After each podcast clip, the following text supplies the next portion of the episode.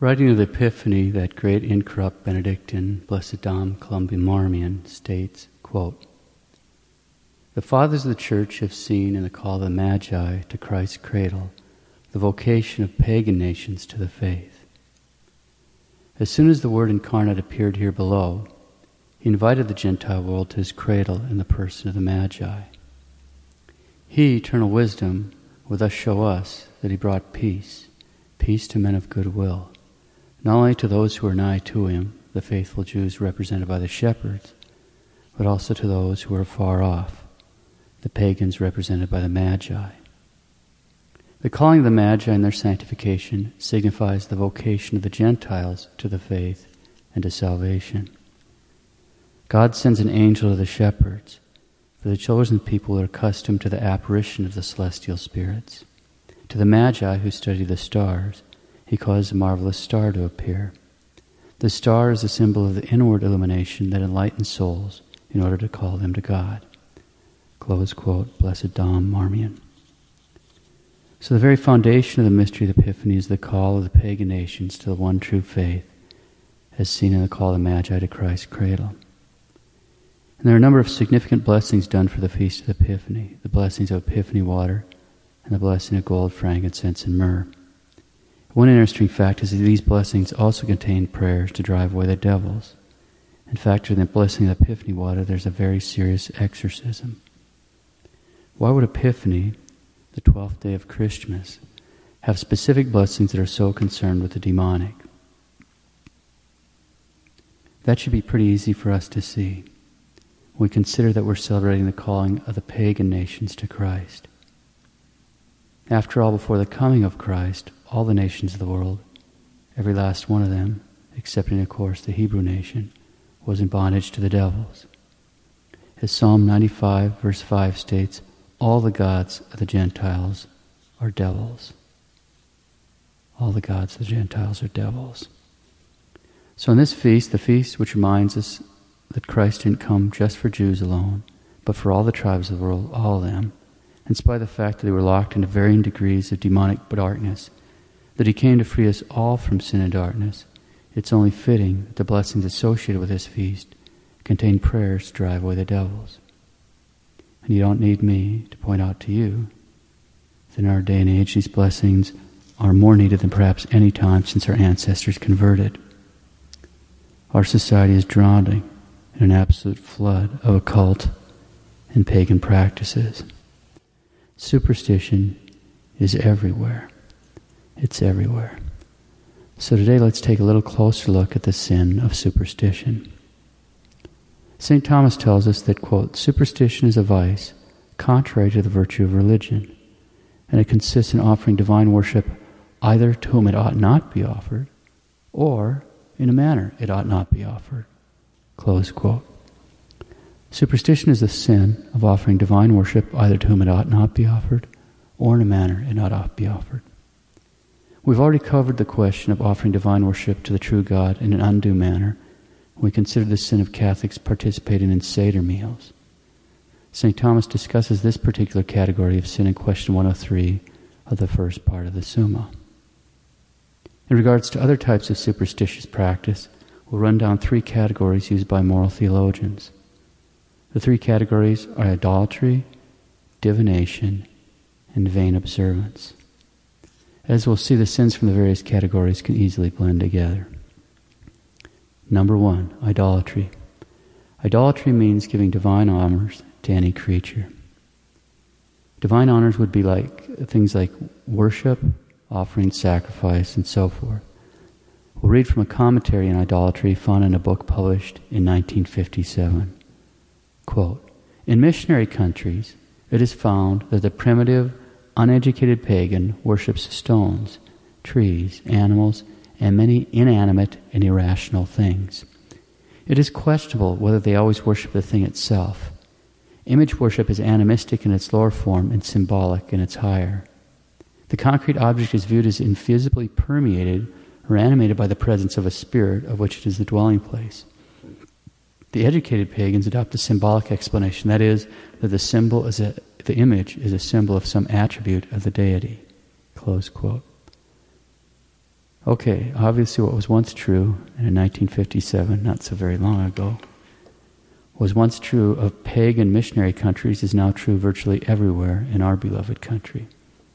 Neo paganism, earth worship, Wicca, voodoo, brujeria, santeria, and even blatant Satanism. You name it, we got it. The Air Force Academy has built a stone circle so that the pagan cadets and staff can worship there.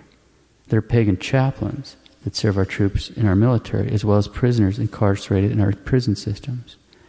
Let's not have any illusions. Barring divine intervention, this is here to stay. That's the reality. The America that you older folks remember is gone. It's gone, and we're now the counterculture.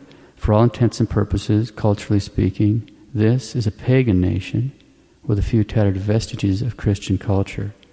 And all the elections in the world aren't going to change that because we lost the cultural war. This is a pagan nation. Idolatry is just going to become more and more blatant as time passes. So the first category of sins of superstition is idolatry, giving divine honors to any creature. Second, divination. From another moral manual. The sin of divination is committed when the devil is invoked either explicitly or implicitly in order to discover secret or hidden knowledge. The sin of divination is committed when the devil is invoked either explicitly or implicitly in order to discover what is secret and hidden. There's explicit invocation of the devil when his aid is expressly implored.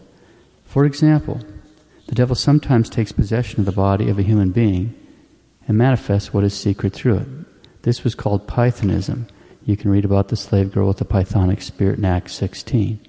But nowadays, we call this channeling. Another example is when at certain places the devil gave oracles through idols. Now, this was common in ancient times, and I fully expect we'll be seeing plenty of this in the near future. So, one kind of divination occurs when the devil is explicitly invoked, as in the case of channeling or oracles pronounced by idols. The devil is implicitly invoked when means which are not naturally sufficient for the purpose and which have not been ordained by God for that purpose are used to find out hidden things. For example, the devil is implicitly invoked in palm reading when the lines of the hand are consulted as indications of the future, or when some chance event is taken as foretelling what is going to happen, as in omens. Other examples of divination with an implicit invoking of the devil are quite common. A few examples are scrying. Scrying is looking at a crystal ball or a mirror to tell the future, or reading tarot cards, or having seances. A seance is sometimes called necromancy because the object is summoned spirits of the dead. But if a seance is actually successful, instead of speaking with the spirits of the dead, the people are actually communicating with devils. And devils can be unbelievably convincing here.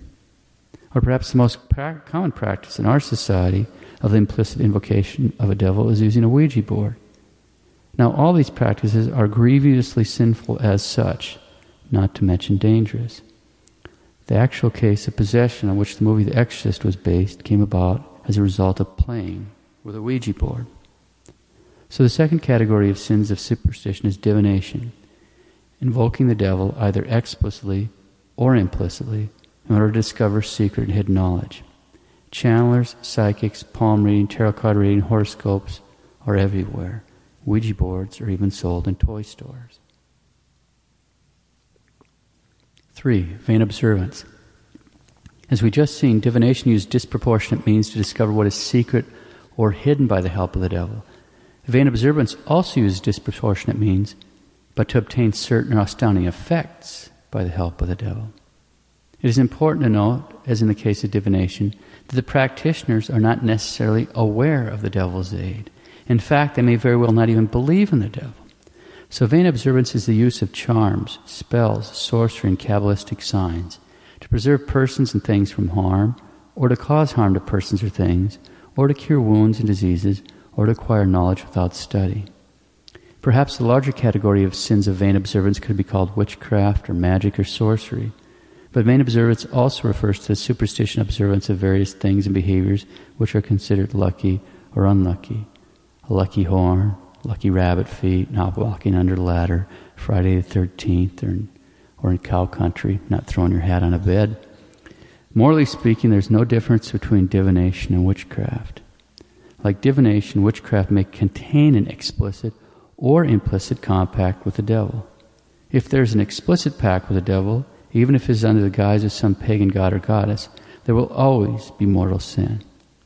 And besides all that, this is extremely dangerous, and not only to the practitioners. In an absolutely huge percentage of the cases treated by exorcists, witchcraft or sorcery of some sort has been involved.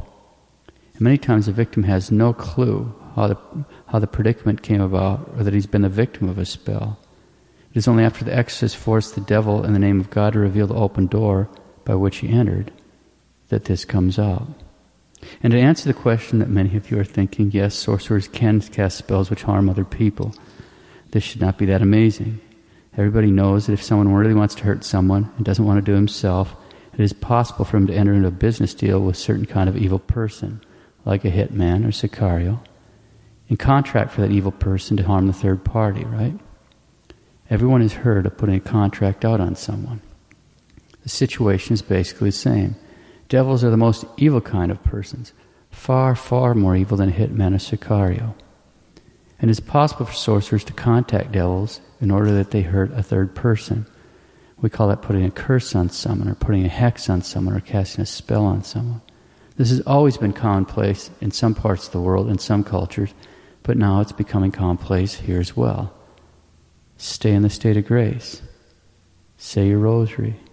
Wear your blonde scapular and always, always bless your food before you eat, and you don't have anything to worry about. Besides staying in the state of grace, blessing your food before you eat or making a little cross over your drink is an essential habit to get into because probably the most common way of putting a curse on someone is by placing a cursed item in the food or drink of the intended victim. But if you bless your food or drink, spiritually speaking, spiritually speaking, you will disarm the spell. Okay, so the third category of sins of superstition is vain observance. Invoking the devil either explicitly or implicitly in order to obtain certain effects or marvels from the devil. This stuff is everywhere as well. Witchcraft, sorcery, curses, so called love charms, they don't work. At best, it only affects lust. Potions, brujeria, voodoo, santeria, candles to be burnt to Santa Muerte, amulets, crystals, certain types of holistic medicine Let's not have any illusions here either. Barring divine intervention, this is here to stay. We live in a pagan nation. Now, these are all First Commandment issues. There's a lot more that could be said, but this is only a sermon on superstition, not a course on the occult. Okay, so what have we seen? We've seen that superstition is a sin of offering divine worship, either to whom it ought not be offered, or in a manner it ought not be offered. We've taken a quick look at three categories of superstitious worship. We've seen that the first category of sins of superstition is idolatry, which means giving divine honors to any creature. We've seen that the second category of sins of superstition is divination, which means invoking the devil either explicitly or implicitly in order to discover secret and hidden knowledge. And we've seen that the third category of sins of superstition is vain observance, which means invoking the devil either explicitly or implicitly in order to obtain certain effects or marvels from the devil. Okay, so today we're celebrating the fact, except for those of us who are of Hebrew blood, we're celebrating the fact that our ancestors were called from the deadly darkness of divination, witchcraft, and pagan idolatry, and given the priceless gift of the true faith, the faith without which it is impossible to please God. And yet, even as we celebrate this fact, all around us, our friends and neighbors and relatives, all around are turning back and entering back into bondage to the very devils that our ancestors were freed from. The mystery that God has shown each of us in giving us the true faith is a very great mystery in the best of times. In this cultural chaos and apostasy, let us show our gratitude by carefully preserving it. Now, before we close, there are two specific dangers that many, many people who are striving to be good Catholics need to be warned about. And these will only be warnings. We simply don't have time today to develop these two topics. The first warning pertains to certain practices imported from the East, which by their very nature produce mental states, altered states of consciousness, which are characterized by a significant reduction of logical thought and accompanied by a passivity of the will. These practices, by their very nature, produce altered states of conscience, mental states which are characterized by significant, significant reduction of logical thought and accompanied by passivity of the will. It has nothing to do with Christian prayer meditation. And practices that produce altered states of consciousness can open doors to demonic influence. Parenthetically, so called recreational drugs also produce and stimulate altered states of consciousness, which can open doors to demonic influence. It is not for nothing that in the book of Apocalypse, the word for witchcraft or sorcery can also be translated drug use. I don't think you need me to warn anyone who is interested in going to heaven about the moral implications of so called recreational drug use. Okay, so a few examples of these practices which can produce and stimulate altered states of consciousness, which in turn can open doors to demonic influence, are centering prayer, yoga, and also practices like Tai Chi. Now, Tai Chi, Reiki, and anything associated with manipulating Chi or Ki in the martial arts are also problematic for another reason, and that is that the practitioners are specifically opening themselves up to acquiring certain preternatural powers, certain powers of demonic origin. In the case of Reiki, these powers having to do with healing by the laying on of hands. And I might add parenthetically that I personally know an exorcist who, in the course of blessing, has actually spoken to and cast out a demon involved in this healing of laying on hands. In the case of Tai Chi or Qi Kung, or anything associated with manipulating Qi or Qi in the martial arts, these powers have to do with channeling an occult form of energy which is not of human origin. One example will have to suffice. Quote, in the award winning, nationally televised 1993 PBS series, Healing and the Mind, host Bill Moyers discussed the popularity of the martial arts and amazing powers they offer. In one segment, both Moyers and the martial arts students were astounded as a 90 year old Tai Chi master used the mystical energy called Chi to send an entire line of students tumbling to the ground by merely throwing Chi at them from a distance of some 20 feet. Interviews with the students afterwards revealed they felt forced down by mysterious and irresistible power. This was the power that they themselves were seeking. Close quote. I've watched this film. It is truly creepy. If you're involved in any of these practices, stop. Stop. The exorcists have worked hard enough as it is. If you want to re- read more on this, I can recommend this book.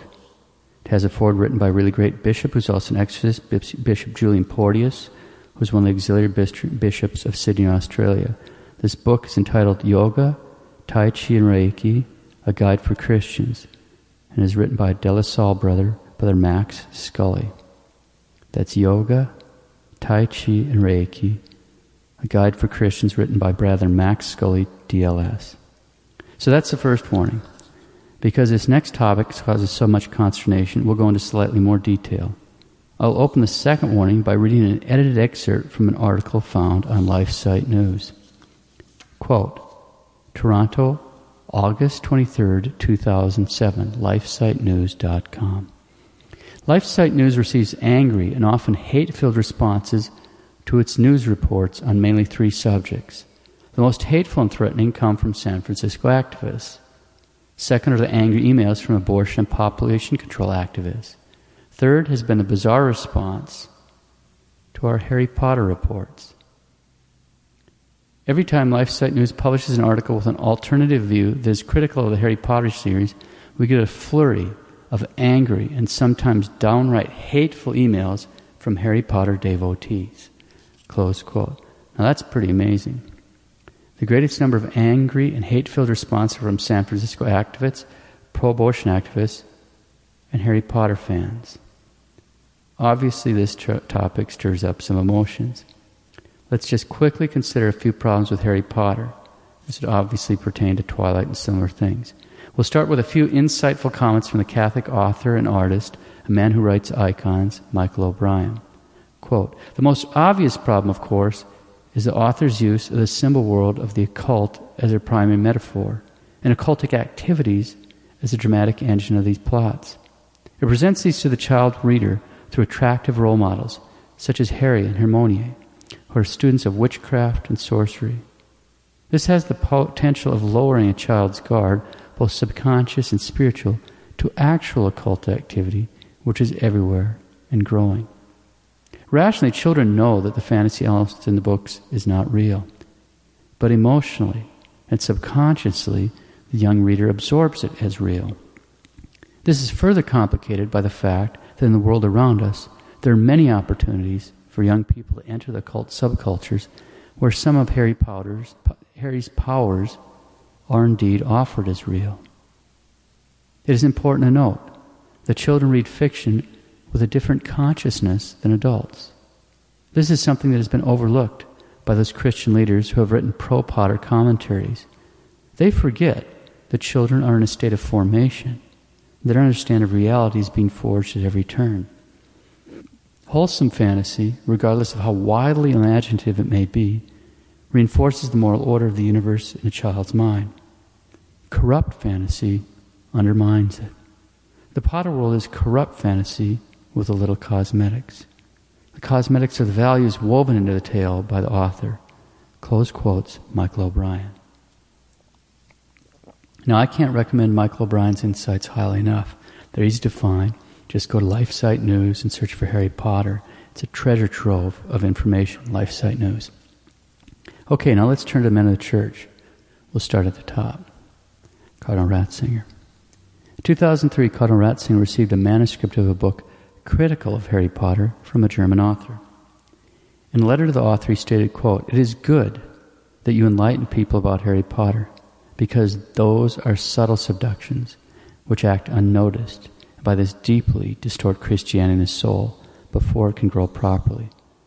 Close quote, Cardinal Ratzinger. It is good that you enlighten people about Harry Potter because these are subtle seductions which act unnoticed and by this deeply distort Christianity in the soul before it can grow properly. Now let's turn to the men who actually engage in combat with the devil the exorcists. Mexico. Father Pedro Mendoza, the leading exorcist of the Archdiocese of Mexico City, said the popular Harry Potter book and film series could allow the devil to enter children's minds and does a lot of damage. If you put all these ideas in a child's head, that he can become a wizard, the child believes that, and that is opening an avenue through which the devil can get in, Mendoza said as the series' final book went on sale. Rome. Father Gabriel Amorth, formerly the chief exorcist of Rome, and with 50,000 some exorcisms, the most experienced exorcist in the world, has stated, quote, You start off with Harry Potter, who comes across as a likable wizard, but you end up with the devil. There is no doubt that the signature of the Prince of Darkness is clearly within these books. Close quote. The Exorcist also criticized the disordered morality presented in Rowling's works, noting that they suggest that rules can be contravened and lying is justified when they work to one's benefit. The Vatican's former chief exorcist also says, quote, practicing yoga is satanic. It leads to evil just like reading Harry Potter. Close quote. One more exorcist story. I was personally present at a conference in which a speaker made some positive remarks about Harry Potter. Another priest who lives in the Caribbean, and at that time had 17 years as an exorcist, immediately jumped up, slammed his fist on the table, and spoke out in a very low, loud and forceful tone. I mean, I took notes. Harry Potter is pure wickedness. I'm sick of hearing about Harry Potter. It's a gateway to the occult. I'm pretty big. Well, that's, that's for sure. He, he, he could play pro ball. A great big guy, maybe about 300 pounds. I'm pretty big. Another priest and I were sitting on a couch, and a teenage boy, maybe 115 pounds, picked the couch up and held it up by one leg. I speak to him in English. He answers in English. I speak to him in Latin. He answers in Latin. I speak to him in Italian. He answers in Italian. I speak to him in Spanish. He answers in Spanish. I speak to him in German. He answers in German. When I was exorcising him, I asked where all this came from. The demon said, Harry Potter. I had four cases in one day of people with demonic problems as a result of involvement in Harry Potter. I don't want to hear anything about Harry Potter. Not everyone gets possessed, but watch out. It was an impressive intervention. Okay, so maybe some folks don't want to listen to the pro life media comments. Maybe some folks aren't much moved by the comments of an author and religious artist. Maybe some folks can find some way to weasel around the words of Cardinal Ratzinger. But if we're not going to listen to the psalm warnings of the exorcists, the guys that actually fight the devil, exorcists from Mexico, Rome, the Caribbean, well, then all I can say is that pride goeth before the fall. Let's close by considering a powerful way to protect ourselves and our families from the attacks of the devils, something that is often overlooked or unknown, and that is adjuration.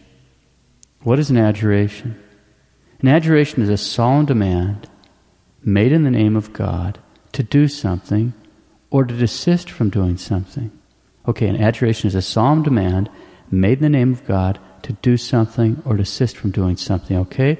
In regards to devils, the Catholic Encyclopedia points out that, quote, the name of God reverently invoked carries with it an efficacy which demons are unable to withstand, close quote.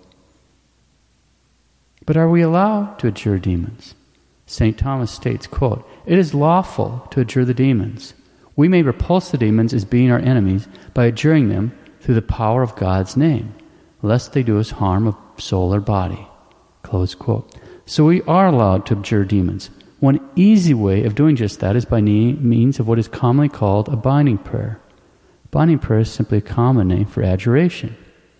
Here is an example of a binding prayer. In the name of Jesus, that's the critical part. That's why it's an adjuration. In the name of Jesus, I bind you, spirit of blank, We'll explain that blank in a second, okay? In the name of Jesus, I bind you, spirit of blank, and send you to the foot of the cross to be judged by our Lord. Okay? In the name of Jesus, I bind you, spirit of blank, and send you to the foot of the cross to be judged by the Lord. Again, in the name of Jesus, I bind you, spirit of blank, and send you to the foot of the cross to be judged by our Lord. Now, it is blank? That's where we insert the description of whatever's pestering us. Things like lust, panic, anger, fear, whatever is bothering us or tempting us, okay? If this is being caused by a demon, we can tell right away just by saying this a few times, since that's going to stop it. One of my friends told me about how one of his little kids had been waking him up something like 14 times a night or so. Then he said this prayer before he went to bed. In the name of Jesus, I bind you, any spirit that interferes with sleep in any way, and send you to the foot of the cross to be judged by our Lord. And then the kid only woke him up once. The next night he said the prayer again, same thing, and so on. See, he stopped the demons from waking that child up. Now, we don't do this for the whole universe, okay?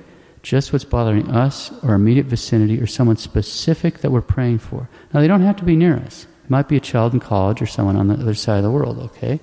So they don't have to be proximate to us. If we just want to clear the air and don't have a specific thing we've noticed, Here's the approach to use. In the name of Jesus, I bind any spirit here that is not of the Holy Spirit and send you to the foot of the cross to be judged by our Lord. In the name of Jesus, I bind any spirit here that is not of the Holy Spirit and send you to the foot of the cross to be judged by our Lord. In the name of Jesus, I bind any spirit here that is not of the Holy Spirit and send you to the foot of the cross to be judged by our Lord. Okay? So we can be specific and name a temptation or problem. In the name of Jesus, I bind you spirit of blank and send it for the cross to be judged by our Lord?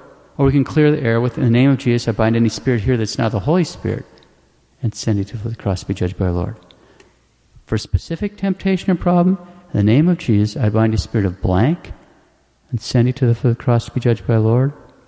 Or we can clear the air by saying, in the name of Jesus, I bind any spirit here that is not of the Holy Spirit and send it to the cross to be judged by our Lord. Of course, we can also say something like, precious blood wash over me protect me from the wickedness and snares of the devil. Let's close. On this great feast of Epiphany, as we ponder the calling of the Magi out of the darkness of pagan superstition to the sanctification at the crib of the little Lord Jesus, let's thank God for mercifully calling our pagan ancestors to the bosom of Holy Mother Church. Let's thank God for mercifully granting us the gift of the true faith and for mercifully keeping us free from or freeing us from superstitious practices. And let's beg Him during this holy season of Epiphany to call our pagan contemporaries, friends, and relatives out of their bondage to the devil and into the freedom of the sons of God.